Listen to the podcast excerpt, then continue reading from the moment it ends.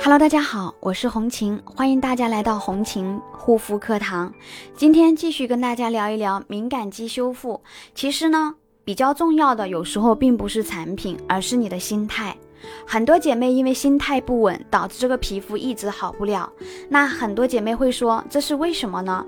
其实，当你心态不好的时候，第一个你会经常性的去照镜子，去摸你的脸。姐妹们，你以为你的那个手来回摩擦你的一个皮肤，你的脸上会不会变差？会不会有影响呢？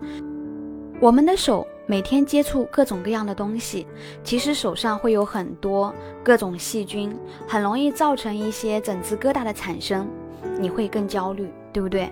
所以频繁的反复。第二个呢，当你今天不断的去照镜子，照镜子的过程当中，越看你就不断的在越放大它，心态更加不稳定的时候，你在这种情况下会让你更加的焦虑，情绪波动更大。那么你有没有感觉到这个时候会让你？觉都睡不好，天天很压抑、很焦虑。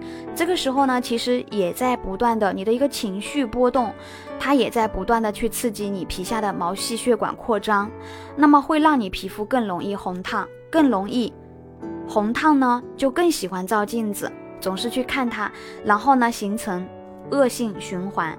反反复复，这个时候说句实在话，我们脸上就不会那么容易好了。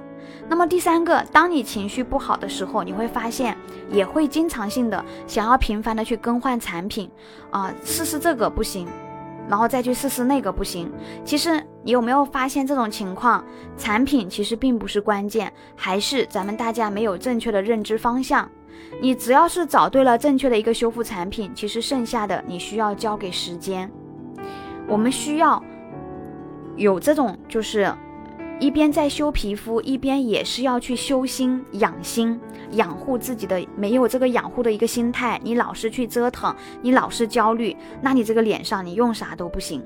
所以，如果太焦虑、着急的话，你在这个过程当中很有可能买到那种压制性、有依赖性的东西啊。虽然当下快速用的好了，停了之后又反复，反而导致你后面更加严重。所以，姐妹们，敏感肌的姐妹们一定要知道，这个敏感肌每个人他都会好的。只要你今天摆正好你的一个心态，平稳好自己的情绪，皮肤都会在好的路上。不要太大的心理压力，不要太焦虑。如果大家也有类似的情况，有敏感肌问题的一个困扰，可以带皮肤照给我留言聊一聊，记得点赞关注哦。好了，今天的分享。就到这里，感谢大家的收听，我们下一期再见。